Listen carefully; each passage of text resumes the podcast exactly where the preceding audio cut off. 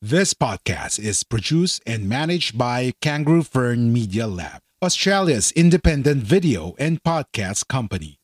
We do the podcasting hard bits so you don't have to. We make podcasts easy. Book a call at www.kangaroofern.com. www.kangaroofern.com. Special ang episode na to dahil meron tayong nakuhang isang sponsor na gustong tumulong sa isang private rural school sa Indang na iset up ang isang retirement fund.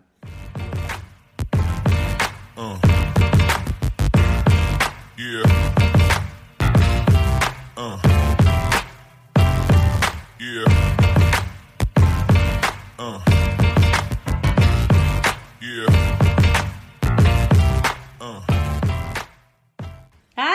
Everybody! Hello, Kamusta na po kayo? Ako po si Mimi. Jarvis. At nandito na naman tayo sa isang napakasaya at napaka-meaningful na episode ng... Retironario. Okay. So episode 16, ano bang pag-uusapan natin Oh, ngayon? special ang episode na to dahil meron tayong nakuhang isang sponsor na gustong tumulong sa isang private rural school sa Indang na iset up ang isang retirement fund ng sa kanilang mga employees teachers. nila, mga teachers. Pero ito ay isang proposal pa lang, hindi pa to ah, talagang i-implement na. Okay. So, bakit ang next question ng mga nanonood sa atin? Eh, so kung proposal pa lang yan, bakit pinipresent nyo na agad? So, ang ang gusto naming ah, out output dito is ah, mapakita na maski na maliit lang ang sweldo ng isang teacher, ay pwede pa rin silang makapag-retire ng medyo Komportable. komportable. Ito po ay ah, kaya nga special dahil sa pagkakaroon ng program na retironaryo, merong pamilya na gustong tumulong sa retironaryo. So the way to do this is to provide support nga sa school na to and um, ito pong school na to ay hindi muna natin papangalanan because marami pang negotiations na mangyayari regarding this proposal. But lahat ng mapapakita namin sa inyo na figures, lahat ng mga information na papakita namin sa inyo ay hindi katahang isip lamang. Ibig sabihin, realistic po talaga ito. Pero yung pangalan na i-ano natin dito, ipapakita ay, ay hindi ito yung totoong pangalan. Mga alias. Oh, okay. Sige. So, yun nga, ulitin natin ha, retirement plan or proposal for the employees of a private rural primary school. Why? Gusto po namin i-demonstrate again na akala nyo maliit lang yan, pero pag pinarami, inipon, at overtime, lalaki at lalaki rin ang amount na yan. So anong objective ng ah, proposal na to? Ang isa sa mga objective is para ma-develop yung habit of saving and investing. Kasi ito yung isa isa sa mga kulang sa mga Pilipino na wala sila yung habit na to. Ang habit nila is gastos, gastos, gastos. Okay? Ang isa pang ah, objective ay to be financially independent at retirement na hindi na magdidepende sa financial support ng mga anak. Okay? So, yan yung second objective. And then, to have additional funds to supplement sa SSS pension. Kasi- Okay, again, bakit SSS? Kasi ito po ay private school. Mm. 'Di ba pag government GSIS, pag private SSS. I remember before nung nasa Lasal ako, SSS ang parang pinaka kaya nga social security eh. Ito na yung iipunin mo para sa pensyon. Pero gusto po namin ipakita dito sa episode natin today na although this example or case study is para sa mga teachers ng isang school, pero ang sweldo nyo, for example, is the same, within the same bracket nung ipapakita namin. Kahit na hindi kayo teacher, basta yun ang sweldo nyo at meron kayong SSS, applicable pa rin sa inyo ang episode na to. Yun ang Okay. ating gusto i-demonstrate. So, meron muna tayong definition of terms. Okay? Yung first definition, ikaw na magbasa. The school will be referred to as the private primary school located in Indang, Cavite, Philippines. An employee, dito po sa ating presentation today, will be referred to anybody who works at the school. And again, like I said, kahit na hindi ka nag-work sa school, applicable na applicable pa rin to para sa inyo. The donor will be referred to as the individuals where the funds will be coming from. And the UITF na pinag-usapan na natin doon sa mga previous episode natin will be referred to as the Unit Investment Trust Fund where the money will be invested. So again, ito po yung parang pinopromote namin. Wala kaming ano ni Jarvis dito ah, commission sa UITF. Wala po talaga pinopromote lang namin yung UITF kasi uh, based doon sa sinabi mo in a previous episode, ito yung pinaka uh, accessible, accessible para makapag-invest ang mga na Pilipino. hindi masyadong malaki ang kailangan mm. at hassle-free. Mm. Basta kailangan lang ma-assess nila kung ano yung kanilang risk tolerance at saka financial objective. And financial objective. So, okay, bigyan muna natin ng background kung ako ano yung yan. school na to. Okay, ako na yan. Pababasahin mo naman ako. So, ito po ay isang school sa Indang Cavite na nandun siya sa typical na isa siya sa mga pinakamahirap na barangay sa municipality ng Indang. At ang demographics o yung uh, population ng mga tao doon ng mga pamilya doon ay galing sa agricultural sector. So, mga farmer, pwedeng uh, nag-grow din sila ng um, hindi not necessarily kanilang mga farm, pwedeng mga trabahador sila ng ibang may-ari ng farm, pwede rin naman silang um, yung mga nag-aalaga ng hayop.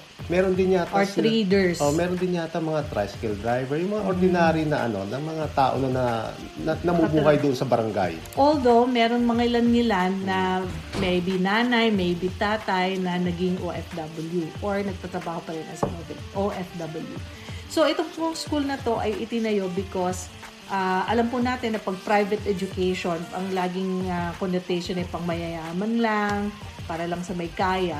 Pero itong school na to ay ginawa nung mga nag-establish sa kanya uh, ng isang board uh, of, of trustees to provide quality education para magkaroon din ng chance yung mga bata na matatalino na nakatira dun sa kanilang lugar na magkaroon din ng magandang uh, quality education. Yung magandang, oo nga, yung quality na education niya maganda. Parang hindi lang basta-basta. Mm.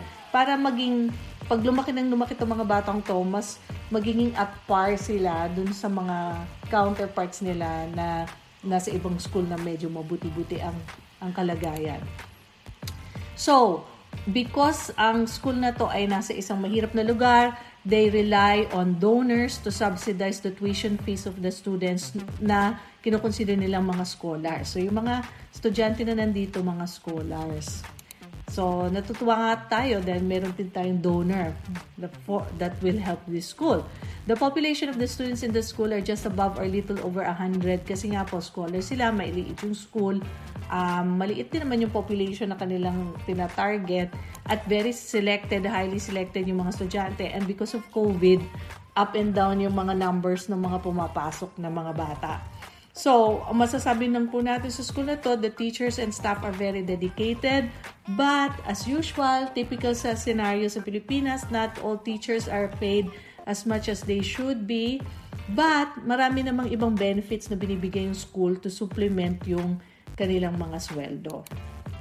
And the school is a non-stock, not-profit organization whose vision is to provide quality education to the rural children at par with their urban counterparts. So like we said already, kahit na nasa maliit ng barangay lang siya, kakaiba ang school na to.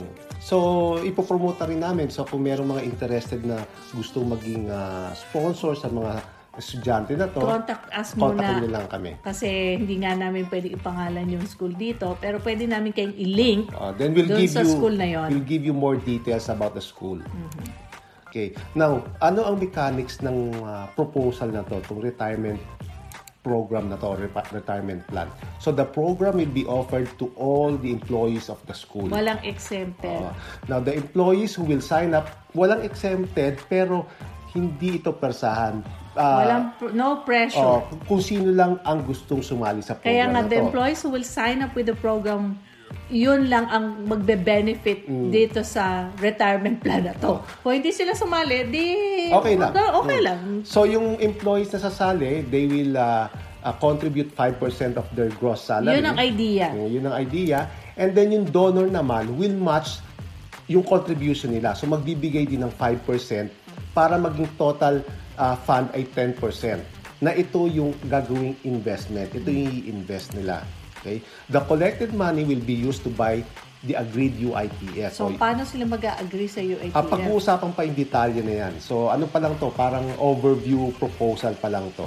And then, every time a UITF is bought, each employee will be notified how many units of UITF he, she currently has or has uh, accumulated.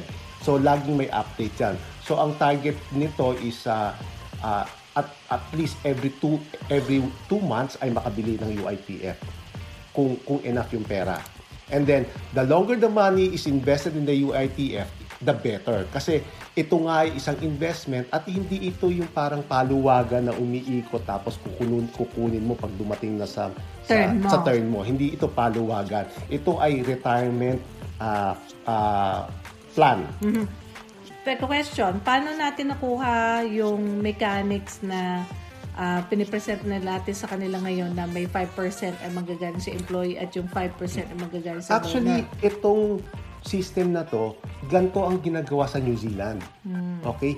Doon sa previous em- eh, employer ko, pag nagbigay ako ng 5%, kin- nag, ta- tinatapatan din nila ng 5%. Ang alam ko hanggang 10% po pwede nilang So, tapatan. ang tawag doon ay Kiwi Saver. o Kiwi Saver ang tawag sa ano sa sa New Zealand. Parang so, yun ang parang yun ang SSS nila. Mm, so yung pera na yon ini-invest yan for retirement. Hindi din namin makukuha yan until 65 years old. At ini-invest din yan sa parang UITF pero pulled off ano din to, pulled off funds. Okay? So, So, the employees are encouraged not to withdraw their money. Kaya nga nga nagre-retirement plan, di ba?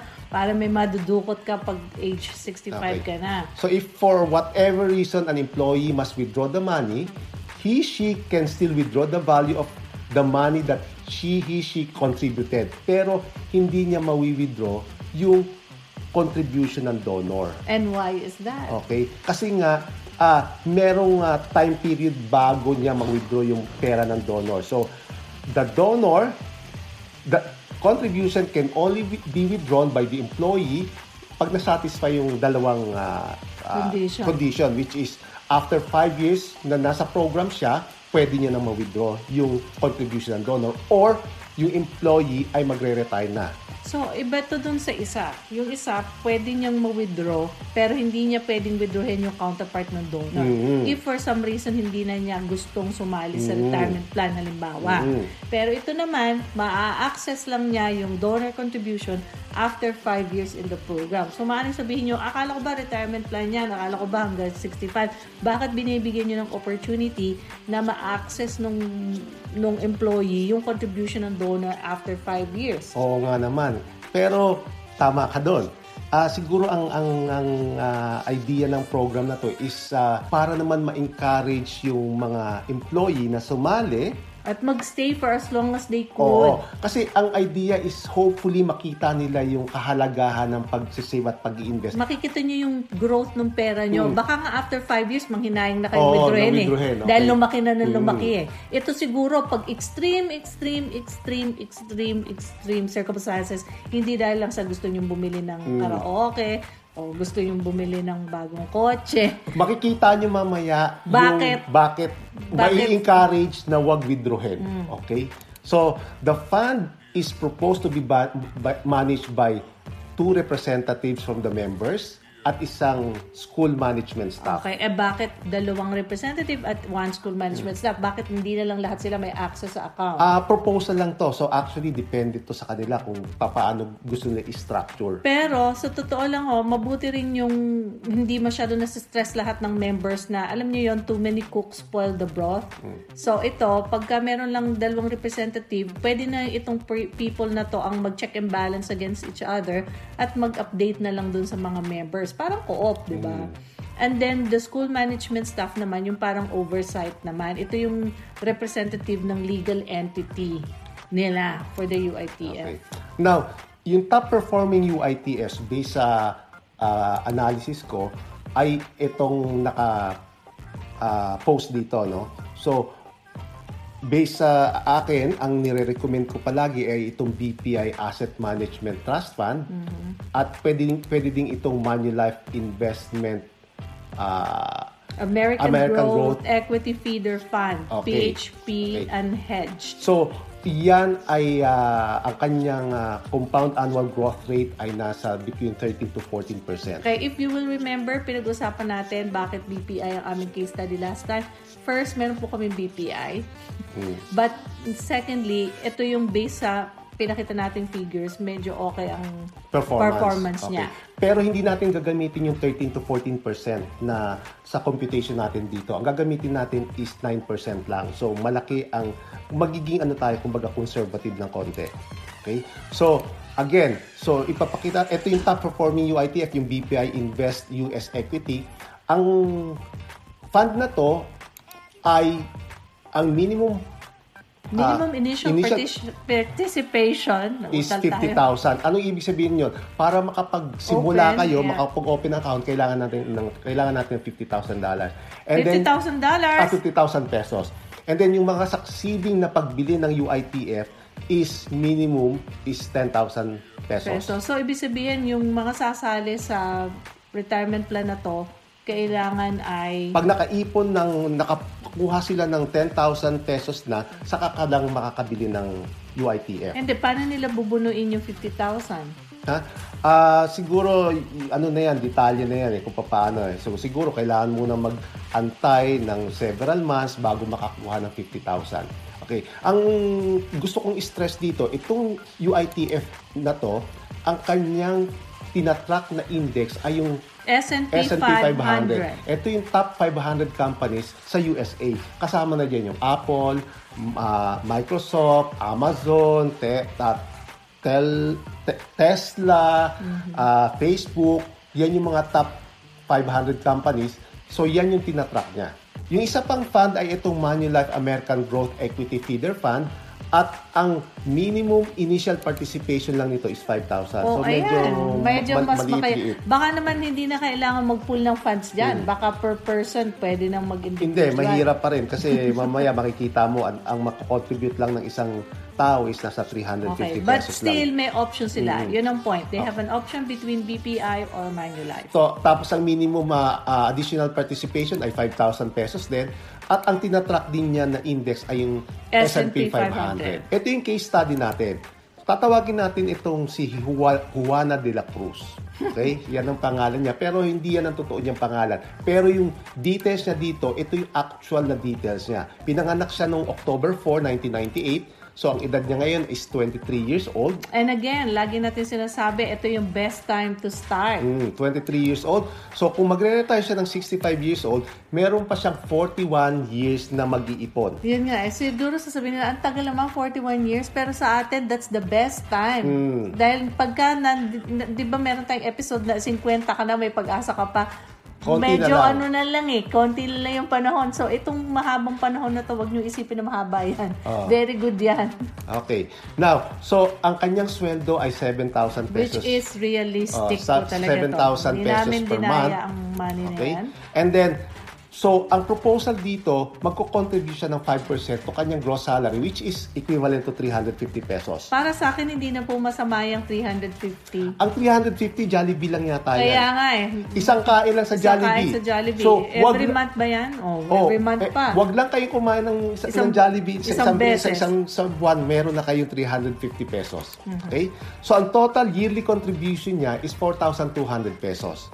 And then yung total yearly contribution Niya. niya At kasama yung ng donor, donor kasi nga tatapatan ng donor yung ay 4-2. 8,400. Bago natin ituloy yung retirement ah, program, tingnan muna natin yung SSS pension.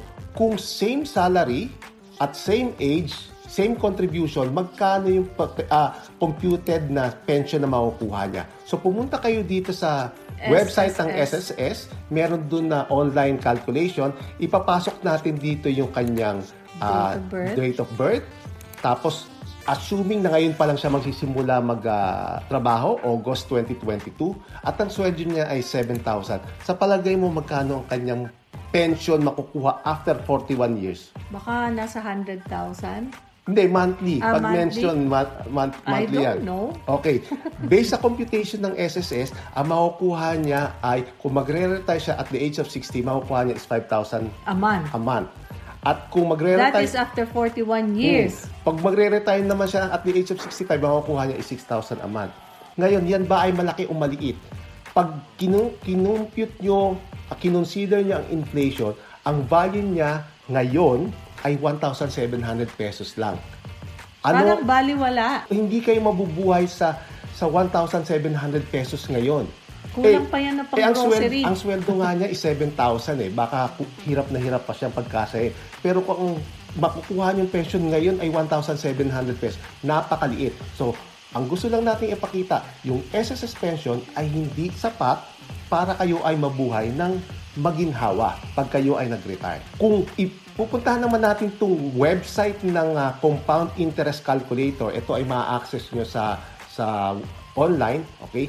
Ipasok naman natin yung details niya. Kung ito ay invest natin sa isang fund na mag-earn ng 9% interest per year, okay? So 9% nilagay natin diyan per year at ang kang number of years bago siya mag-retire is 41 years old at ang kanyang i-contribute ay 8,400. Yung 8,400 per year, yan ay yung contribution niya plus yung contribution ng donor. So, combined na yan. So, sa tingin mo, magkano ang potential na pwede niyang ma, ano, i- lumaki yung pera considering na ah, 41 years pa siyang mag-iipon.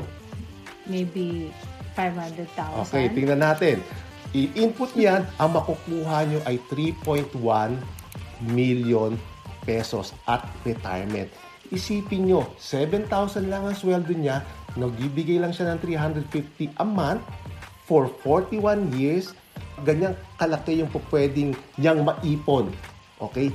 And tawag, Ibig sabihin, yung donor committed up to 41 years. hopefully, oh, hopefully, yun ang ah, Yun kasi yun eh. yun ang commitment ng donor. Hanggat buhay sila, okay? Hanggat buhay sila, magko-commit sila dito. Okay? So 3.1 million. Sa tingin Per mo, person, Di- per teacher, or pooled fund? hindi. Ano yan? Dito yan para kay, sa- kay Juana de la Cruz. Kay Juana de la Cruz yan. Ilan ba teachers na school na yon? Medyo marami-rami din sila. Pero ito ay ah, applicable kay Juana kasi siya ay 23 23 years old. old. Okay? At ang Okay. sweldo niya ay 7,000. yeah. Ay, dapat pala may profile tayo ng ibang klaseng teacher Hmm. So, depende din. ngayon makita. yan sa sitwasyon ng individual. So, Juana, kung ikaw ay nakikinig ng veterinaryo ngayon at ikaw itong pinag-uusapan namin, yan na ang posible mong kit, ah, maipon Oh, by the age ma- of 65. Maano kayo, ah, bakit ganyan kalaki? Ang tawag dyan yung compounding effect. Dapat siguro magkaroon kayo ng episode Oh. about compounding. Ibig sabihin niya, nagsimula ka ng bata pa, tapos nag-ipon ka, nag-save ka, nag-invest ka, yan ay nagko-compound over time hanggang sa lumaki ng lumaki ng lumaki. Eh, bakit yung SSS hindi ba nagko-compound I- yun? hindi ko alam bakit ganun ang SSS eh. hindi ko alam kung saan ini-invest ang SSS. Okay? Anyway, so tingnan uli natin itong SSS contribution. So sabi natin ang sweldo ni Juana ay nasa 7,000.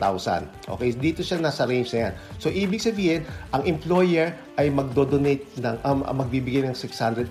Tapos ang kanyang counterpart ay 350 Ay, hindi lang. naman pala nagkakalayo dun sa Mm. ino-offer ng retirement plan na ito. Mm. So pero ang mas malaki ang contribution, 920 ang combined contribution. Mm. Okay?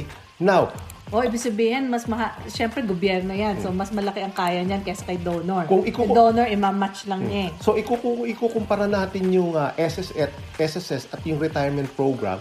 Yung SSS, ang total na contribution ay 920. Sa retirement program na pinopropose ay 700 lang. Mas maliit.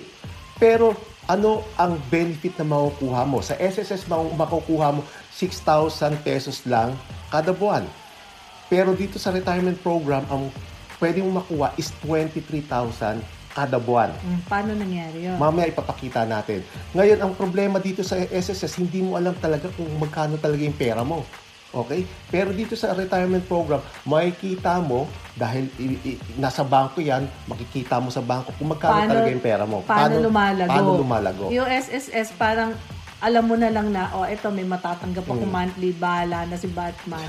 paano nangyari yun? Okay, sige. So, yung potential fund At retirement, ito na yon. Ito yung to, lahat ng mga empl- empleyado nila. So yung blue, binler po namin yung mga pangalan, Yung mga pangalan. ng Oh, teachers. so, meron ditong uh, nagre-range ng edad from uh, Twen- uh, 23 yeah. hanggang 58.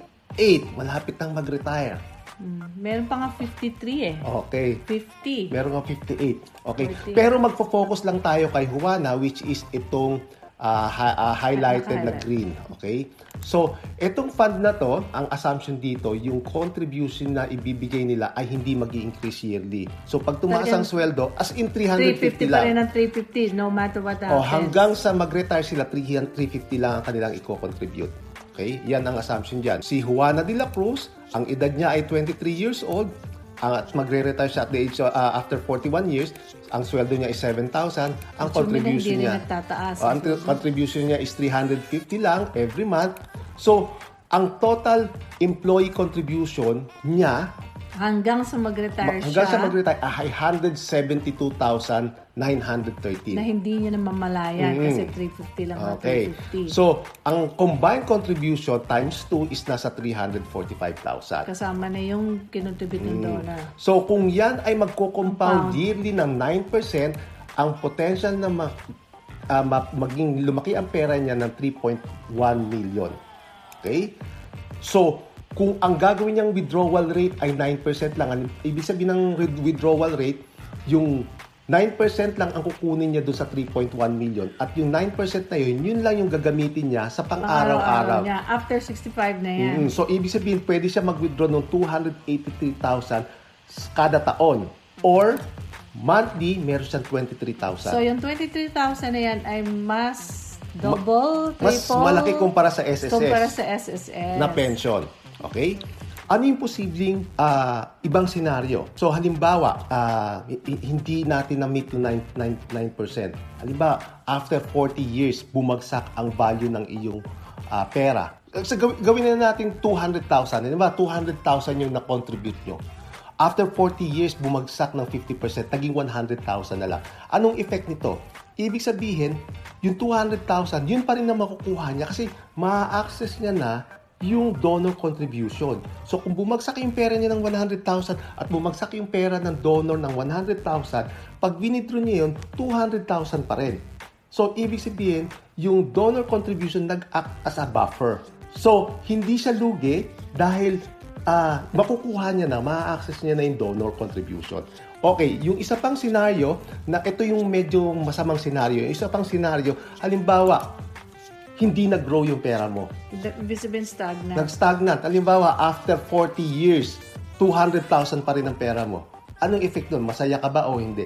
Dapat maging masaya ka kasi nadoble yung pera mo. Kasi may access ka na rin doon sa donor contribution na 200,000 yun. So, 200,000 na contribution mo plus 200,000 na contribution ng donor, 400,000. Hindi mo man na-meet yung 3.1 million, Mhm. Saan ka naman kukuha ng 400,000? Oo, na-double yung pera mo. Dito sa ah, table na to, ay nag-increase tayo ng, ang assumption natin, yearly mag increase yung contribution ng employee. Kasi hopefully yearly naman nag-i-increase din ang sweldo niya. Di ba? Pag nag-increase ang sweldo, tumataas yung contribution ng SSS. So ang assumption natin dito, papaano kung nag-increase ang sweldo ng employee, mag increase din yung SSS contribution. Ano ang magiging effect niyan sa iyong retirement fund? Okay? So, 3% ang in-increase. So, yung 7,000, ito ay first year. Sa second year, magiging 7,000 ta plus 3%. Tapos sa susunod taos, another 3%. So, ganun din yung contribution, yung 350 mo, hindi na yan magiging fixed. Okay? And then yung employee contribution, hindi na rin yan yung totoong employee contribution kasi nag increase yearly. So, ang ibig sabihin, ito na ngayon yung pwede niyang maging pera. Okay? So, from 3.1 million, kung mag increase yung yearly contribution mo na 3%, magiging 4.4 million. Malaki ang difference. Hindi siya nag-increase by 3%. Nag-increase siya ng, ewan ko kung ilang percent yan. Kasi nga, doon sa compounding effect, okay? So, yung withdrawal niya yearly, ang instead na 283, magiging almost 400,000. At yung monthly income niya is from Mas magiging malaki 23,000 ang maa-access magiging niya. 32,000. So, ang ibig sabihin lang nito, mas malaki ang inyong kino-contribute, mas malaki ang pwede nyong ganansya. Now, summary natin, i-summarize natin, okay? So, alam natin na ang SS pension is not enough to retire comfortably. Maaaring hindi pa natin yan nare-realize. Okay? Pero pag nag-retire kayo, magtanong kayo sa mga matatanda. Tanungin nyo, enough ba o hindi? Ngayon, hindi natin nare-realize kasi wala pa tayo doon sa retirement age. And then, everybody must have a separate savings investment to ensure a comfortable retirement. Pag hindi nyo ginawa yan, baka at the age of 65, eh, maglilimos na lang kayo sa mga anak nyo. O, hihingi kayo ng pera sa gobyerno. Okay? Oh, may bibigay. Now, ang advantage dito sa program na to is organizing individuals to form a group and buy UITF is more efficient than doing the investment individually. Kasi kung kayo lang ang ah, ang ah, gagawa ng UITF, it will take time before you accumulate that 5,000 pesos to buy UITF. Pero kayo, kung kayo ay grupo, pwedeng in one month, one monthly, pwede na kayo makabili. Okay? The group can accumulate faster the needed minimum participation to buy a UITF. Then, again, even an individual earning 7,000 pesos per month can be a millionaire at retirement as long as he, she starts saving and investing at the age of 20. So, dun sa mga magulang na may merong 7,000 per month pero medyo late na mag-invest, eh, para sa anak na yan. Hmm. Okay. At itutuloy na to ng anak nila pag in due time. So again, ini kung makikita niyo ang mga numbers na yan na, na nag-grow ang pera niyo, mamomotivate kayo na wag galawin ang pera. So sabi nga, and let the money grow until retirement. So, kahit na meron provision ang donor na withdrawin nyo, huwag nyo withdrawin. Mhm. Dahil nga sa nakita na natin yung number. Okay. So, Don't touch the money. Even if you have the option to withdraw from the program after 5 years. Yun nga yung sinabi ko. Because we want you to wait until you become, a millionaire. yun na. Yun na muna. Yun na muna. Medyo nahahaba na naman ang ating kwentuhan kasi kaya na, nahahaba tayo dahil excited tayo lagi. So hopefully, uh, tong program na to ay ah, maaprubahan ng ng school administration at ng members ng o employees ng school para ah, mapakita natin na talagang posible. Mm. Eh, paano naman kung merong nanonood sa atin na hindi member ng school na to, na gustong sumali dito sa retirement program na to kasi Ah, may donor. In, in, in, mahirap kasi ah, unang-una, Kailangan pare-pareho sila na y- yung pagbali ng UITF ang the common hin- hindi lang yon the common team is nasa isang entity sila. Hindi lang yon Dapat mag, malapit sila sa isa't isa kasi kailangan nila mag-meeting at paano magko-contribute. Ang, ang maganda lang dito is ma-inspire kayo na mag-form din kayo ng sarili ninyong group within your company. Okay? So, ibig sabihin, kahit walang donor, pwede pa rin to. Mm. Mag-pull together, buy the UITF, and mag-grow ang pera nyo. O swerte lang kung may donor, pero kung wala kayong donor, Mag-ipon pa rin. mag-ipon pa rin kayo. Instead na 5%, 10%. Mhm. Doblehin para mas mabilis. O, so yun na lang muna. Okay, so thank you, thank you everyone for joining us today and hopefully ma-share nyo itong information na to sa iba and also join us in our future episodes. If you have questions, if you have topic suggestions, if you want us to help you, just contact us through Facebook, YouTube, through our Gmail account. Alright, thank you po. Ito po si Mimi Jarvis. na nagsasabing sama-sama po tayo maging Retironaryo. Hanggang sa muli. Bye-bye. Bye.